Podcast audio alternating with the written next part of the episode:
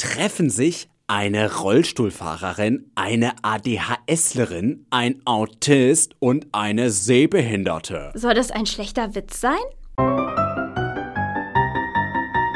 Die Liga der außergewöhnlich Bedürftigen. Ein Podcast der Universität Hildesheim über Behinderungen in der Kunst. Heute Bart Simpson und die grausame Psychodroge. ADHS im Fernsehen.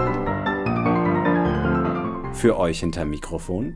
Hi, Komma, ich bin Annika, Komma, ich studiere Kulturwissenschaften und weil ich bei meinem Handy so oft die Spracheingabe benutze, Komma, kommen auch in meinen Sprachnachrichten manchmal Kommata vor. Punkt.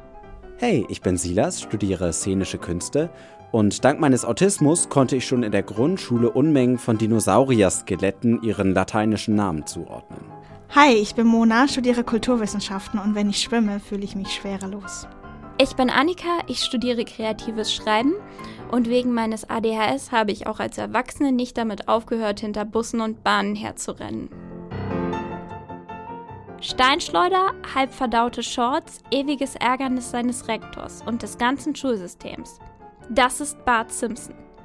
Doch könnte es sein, dass der Klassenclown der Herzen etwas Hilfe bei der Bewältigung seines ADHS benötigt? Ihr Sohn ist ein gieriger Dämon, der unbarmherzig an allem nagt, was gut und redlich ist. Ja, ja, er ist schon was Besonderes. Bart ist ein klassischer Fall von Konzentrationsunfähigkeit. Ich muss Ihren Sohn von der Schule weisen, fürchte ich. Oder Sie probieren es mit einem radikalen, unerprobten, möglicherweise gefährlichen... Schokoriegel? Genau hier kommt Fukusin, ein neues Medikament in der zweiten Folge der elften Staffel zum Einsatz.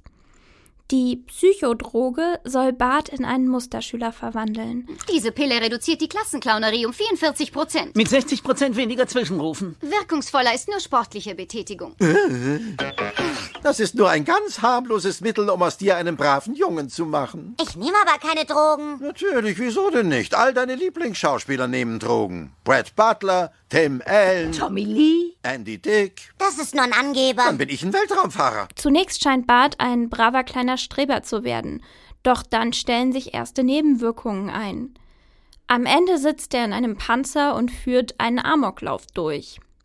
Ist dies das Bild, das im Jahr 2000 von ADHS und Ritalin herrschte? Na gut, mein Sohn, vergessen wir die alberne Tablettengeschichte. Aber jetzt komm runter, ich habe eine längere Praline für dich. Ein netter Versuch, Homer. Kannst ja mal abbeißen, wenn du dich nicht um 100% änderst. Warum wehrst du dich dagegen? Da probiere ich sie selbst. Siehst du? Ist Mr. Simpson von einem Dämon besessen, Daddy? Sieht ganz so aus. Hol schnell Daddys Exorzismuszange. Ist alles hin, nimm Fokusin. Das bestätigt auch einige Mythen, die viele Menschen in Bezug auf ADHS haben. Also es bestätigt diese Vorurteile. Und um auch nochmal das Bewusstsein für Bart Simpson als klassisches Beispiel des ADHSlers zu schärfen und auch zu sehen, wo es vielleicht eine sehr einseitige Darstellung der Störung ist.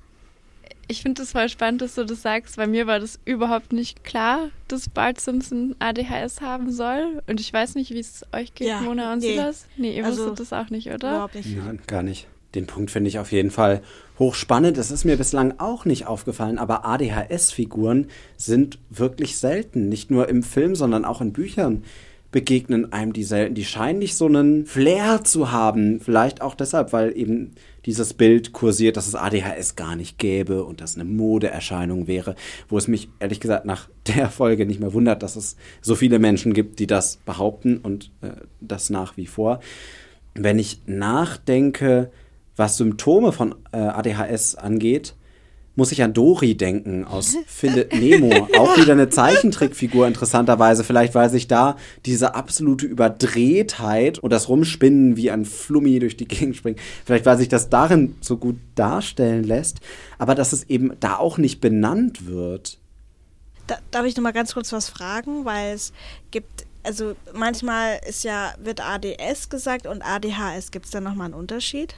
Ähm, ADS ist ohne Hyperaktivität. Ah, okay. Ich habe das bis jetzt so wahrgenommen, dass es wie so eine Übernutzung dieses Begriffs gibt. Also, dass so sehr, sehr schnell gesagt wird, ah ja, du hast ja eh ADHS oder so. Also gerade in der Schule wurde das irgendwie oft Leuten dann so unterstellt, ohne richtige Diagnose. Das ist so eher das, wie ich das wahrgenommen habe. Und habe mich gerade gefragt, ob es deswegen vielleicht in Film und Fernsehen nicht so wörtlich repräsentiert ist, weil es in der Gesellschaft gefühlt überrepräsentiert ist. Das liegt auch daran, dass ja eine Diagnose immer eine Art Konjunktur hat. Und die eine Phase bedingt die andere. Also es gab sicherlich am Anfang, als angefangen wurde, diese Diagnose zu stellen, eine Phase, wo das sehr oft diagnostiziert wurde, weil ja auch die ganzen Menschen, die vorher noch nicht in eine Schublade gepasst haben, dieser Schublade zugeteilt wurde.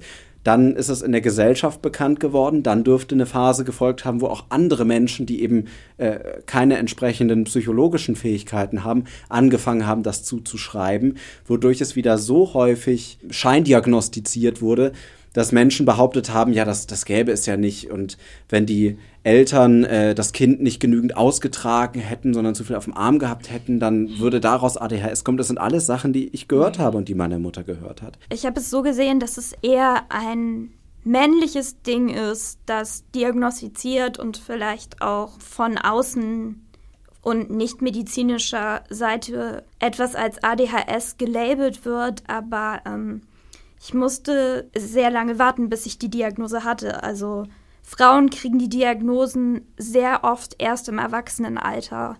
Mhm. Woran liegt es? Geschlechtsspezifische Unterschiede.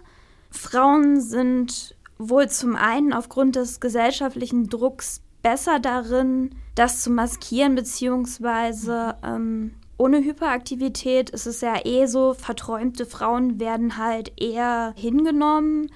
Das finde ich voll wichtig, dass du das sagst, dass ADHS was ist, was eher Männern zugesprochen wird, auch in ihrer, also gar nicht nur diagnostiziert wird, sondern auch irgendwie, das passt eher in das Bild, Männer dürfen unordentlich sein.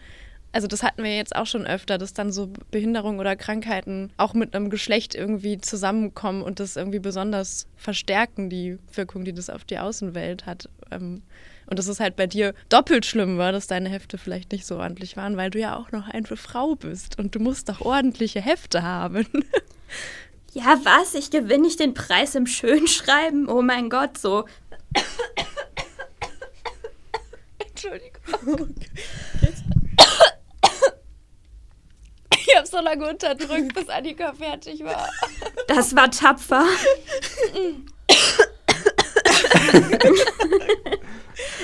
Aber zurück zur Folge und zurück zu Bart. Bart ist ja ein Kind. Und ich empfinde das schon so, dass ADHS krass mit Kindern assoziiert wird. Dass es ein neues Thema ist, ADHS dann bei Menschen im Erwachsenenalter zu diagnostizieren, bei denen das halt im Kindesalter gar nicht diagnostiziert wurde. Und das da festzustellen. Und das ist für mich auch so ein, schon auch ein Klischee, dass ADHS irgendwie was ist, was Kinder haben. Mhm. Ja leider hört es nicht im Erwachsenenalter. Schön wär's. Ja, wobei, also dann habe ich auch wieder die positiven Seiten, auf die ich absolut nie verzichten würde. Also ich glaube, ich würde nicht kreatives Schreiben studieren, mhm. wenn da nicht ein Schuss ADHS in mir wäre. Nun ist es ja so, dass äh, bei Bart das Ritalin anscheinend negative Konsequenzen für ihn hat. Hm, darf ich dich fragen, wie bei dir die medikamentöse Behandlung mit Ritalin ausfiel? Ähm, kurz. Und dann habe ich das Medikament gewechselt. Und bist du damit okay, das zu nehmen oder siehst du daran auch Nebenwirkungen? Also meine komplette Persönlichkeit sowie Barts Persönlichkeit hat es absolut nicht verändert. Es hat nur die schweren Symptome halt gedämpft. Wobei ich betonen möchte, dass es nur meine Erfahrung mit Medikamenten. Also ich möchte jetzt nicht sagen, du hast ADHS, nimm unbedingt Medikamente. Nur bei mir hat es halt geholfen. Ganz, ganz wichtiger Punkt. Nicht umsonst wird ja auch vor der ersten Verschreibung ganz viel getestet, aber auch sobald du zumindest verschreibungspflichtige Medikamente nimmst, wirst du ja kontinuierlich mindestens jedes halbe Jahr einem Test unterzogen, damit eben abgesichert wird, dass Nebenwirkungen, teilweise auch jene, die dir nicht bewusst sind, nicht überhand nehmen. Ich fühle auf jeden Fall mit dir, der ich Ritalin genommen habe für einige Jahre, das nicht abhängig macht, was ja in der Simpsons-Folge zumindest durch die Blume behauptet wird. Das funktioniert so, dass äh, der Stoff an den Synapsen ansetzt und die Idee ist sogar, dass du das nach ein paar Jahren wieder absetzt, weil die Synapsen dazu lernen. Also die können sich dann sozusagen auch irgendwann alleine konzentrieren. So war es zumindest bei mir, so dass ich das dann noch vor dem Schulabschluss wieder absetzen konnte.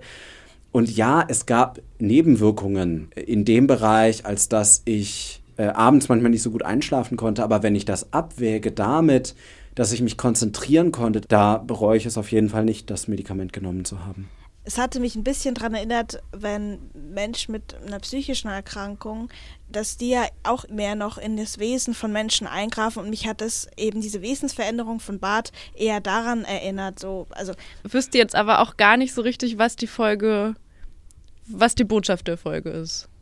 Letztendlich ist es eine Folge Simpsons. und es ist interessanter zu sehen, wie Bart ein Panzer fährt, als wie Bart sich jetzt einfach fokussieren kann und im Großen und Ganzen mhm. der Alte bleibt. Ich denke, das ist einfach der. Aber ich glaube, also wenn man jetzt das sieht, ohne diese ganze Ritalin-Kontroverse wirklich durchdrungen zu haben, ist es fatal, die Folge zu sehen, so sehr ich die Simpsons auch liebe. Was ich nämlich auch schwierig finde an der Folge, das sind nicht nur die Medikamente, die natürlich prominent im Vordergrund sind, aber auch, dass es eine Folge ist, die durchzogen und durchtrieft ist von Bevormundungen.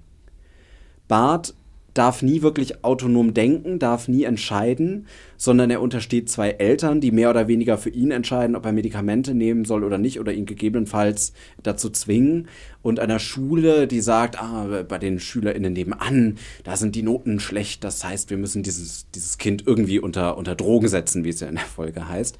Und vielleicht ist das auch eines der Probleme, dass ADHS so mit Kindlichkeit verbunden wird, dass es eben immer andere Personen sind, die zuschreiben, die entscheiden, ob Medikamente zum Einsatz kommen, die entscheiden, ob es denn ADHS ist oder nicht. Kinder sind ja in einem Alter, wo sie das schwerer noch für sich selbst entscheiden können und Kinder haben noch nicht eine Art Lobby. Also andere Menschen mit Behinderung konnten sich zusammenschließen, wenn sie im Erwachsenenalter sind, können können Foren anbieten, können erzählen, können medienwirksam auftreten. Das ist Kindern natürlich viel schwerer möglich. Ich glaube, dann kommt es schneller dazu, dass andere Menschen sagen, ach, das ist doch eine Modekrankheit, das denkt sich doch die, die Pharmaindustrie aus, um da Geld zu verdienen und so, weil da eben die Menschen noch nicht in einem Alter sind, wo sie sagen können, ich stehe dafür ein, dass ich das bin und das zu meiner Identität dazu gehört. Ja, da hast du recht. Also da wird ja auch gezeigt, so ja, Kinder werden vollgestopft, ihnen werden die Pralinen, die ADHS-Pralinen mhm. aufgezwungen. Und das ist natürlich wesensfern, weil du wirst, äh, vor allem bei verschreibungspflichtigen Medikamenten, äh, wirst du auch gefragt und da wird immer das Gespräch mit dir als betroffener Person gesucht. Wobei ich sehr froh gewesen wäre, wenn ich als Kind jemanden gehabt hätte, du hast ADHS und jemand, der mir ein Medikament gegeben hätte, aber das ist vielleicht auch die Wahrnehmung der erwachsenen, spät diagnostizierten Person. So wie ich das wahrgenommen habe, wird ja auch gar nichts diagnostiziert, oder? Da wird einfach nur verhandelt, dass Bart sich irgendwie nicht einer Norm anpasst und dann sind sie da irgendwie in dieser Pillenfabrik oder so, die ich aber auch nicht als Krankenhaus gelesen habe, sondern eher als Pharmaunternehmen. Und das ist natürlich total problematisch, dass da dieser Schritt ausgelassen wird und dann einfach Medikamente verschrieben werden und dass das so dargestellt wird, als wäre das so. Wobei das natürlich auch in den USA spielt. Und da weiß ich auch nicht, wie da die Abläufe sind. Vielleicht sind die da wirklich nochmal anders als in Deutschland. In der Original-Synchronisation benutzt tatsächlich Rektor Skinner, also die Person, die am meisten davon hätte, dass Bart ruhig gestellt wird, das Wort ADHD, also ADHS. Ähm, und ich meine, er ist der Einzige in der Folge, der das diagnostiziert. Auf Deutschem stand er von, hat er irgendwie ja sowas gesagt wie schwache Konzentration, mangelnde Aufmerksamkeit, auf jeden Fall irgendein Synonym. Ich habe diese, diese Pillenvollpumpanstalt in der Serie tatsächlich als irgendwas zwischen Parodie und sehr falscher Darstellung von dem Ablauf, den man hat, wenn man Medikamente verschrieben hat, gesehen. Ich bin dir total dankbar, dass du gerade noch mal den Blick darauf gelenkt hast, dass wir natürlich auch Europa und die USA, Amerika, nicht immer über ein, eine Klinge ziehen können. Ein Kammscheren. Danke. über einen Kamm scheren können. Denn in den USA ist nochmal ein ganz anderer Umgang, dadurch, dass es keine so einheitliche Pharmaindustrie gibt, wie das hier der Fall ist. Und es gibt zum Beispiel, was Autismus betrifft, auch in den USA Verbände, Autism Speak heißt zum Beispiel einer der ganz großen und die haben richtig krankes Zeug vor mit den Kindern. Also die füttern die äh, teilweise mit Bleimitteln und behaupten, dass das eine positive Folge hat. Was? Die empfehlen irgendwelche Distanzierungskurse zwischen Eltern und Kindern. Die gehen mit ganz radikalen Mitteln vor, wo halt wirklich nachgewiesen ist, dass die nicht wirksam sind. Und das, Distanzierungskurse klingen richtig, richtig sinnvoll. und das mag natürlich sein, dass es das bei ADHS vielleicht auch gibt und damit die Simpsons Folge irgendwo eine Warnung sein soll, sein Vertrauen irgendwelchen Medikamenten zu schenken, ohne wirklich zu prüfen, äh, ob das heilsam ist und bestätigt. Vielleicht, Annika, ähm, magst du noch einfach noch gern zum Abschluss was sagen, was, warum die Simpsons zu schauen oder die Folge zu schauen, warum, warum dich das mitnimmt und ob du auf jeden Fall auch positive Gedanken daraus ziehst, weil sonst würdest du es ja wahrscheinlich auch nicht schauen, würde ich sagen. Was dich da nochmal so dran begeistert, vielleicht zum Abschluss. Nicht die Folge tatsächlich, aber ähm, Bart. Also Bart fand ich, Bart fand ich durchaus. Ähm, ich mag Bart. Und ich mag die Simpsons. Und Annika, weil du so ein richtiger Simpsons-Nerd bist, hast du ja irgendwie noch einen lustigen random Fact für uns über die Simpsons. Ähm, ja, wisst ihr, dass die Simpsons grün sind und nicht gelb? Auf der Nee. Was? Also ich meine, ich kann nicht so gut gucken, aber ich bin mir sehr sicher, dass sie gelb sind. ähm, der in meinen Augen auch definitiv Gelbton ist auf irgendeiner offiziellen Skala als Grünton eingeordnet. Also, wenn ihr kleine grüne Männchen seht, dann seht ihr die Simpsons. Danke. Das war Bart Simpson und die grausame Psychodroge. ADHS im Fernsehen. Nächstes Mal geht es um Salia Kahawate und der Klang der Weingläser. Sehbehinderung im Film. Die Liga der außergewöhnlich Bedürftigen. Ein Podcast über Behinderungen in der Kunst vom Litradio der Universität Hildesheim. Am Mikrofon sprachen Annika Jakobs, Mona Bernhard, Silas Degen und Annika Kunigen. Seminarleitung Guido Graf. Musik Betty McFadden von Kevin McLeod. Redaktion Claudia Sonntag. Aufgenommen bei Radio Okerwelle 104.6.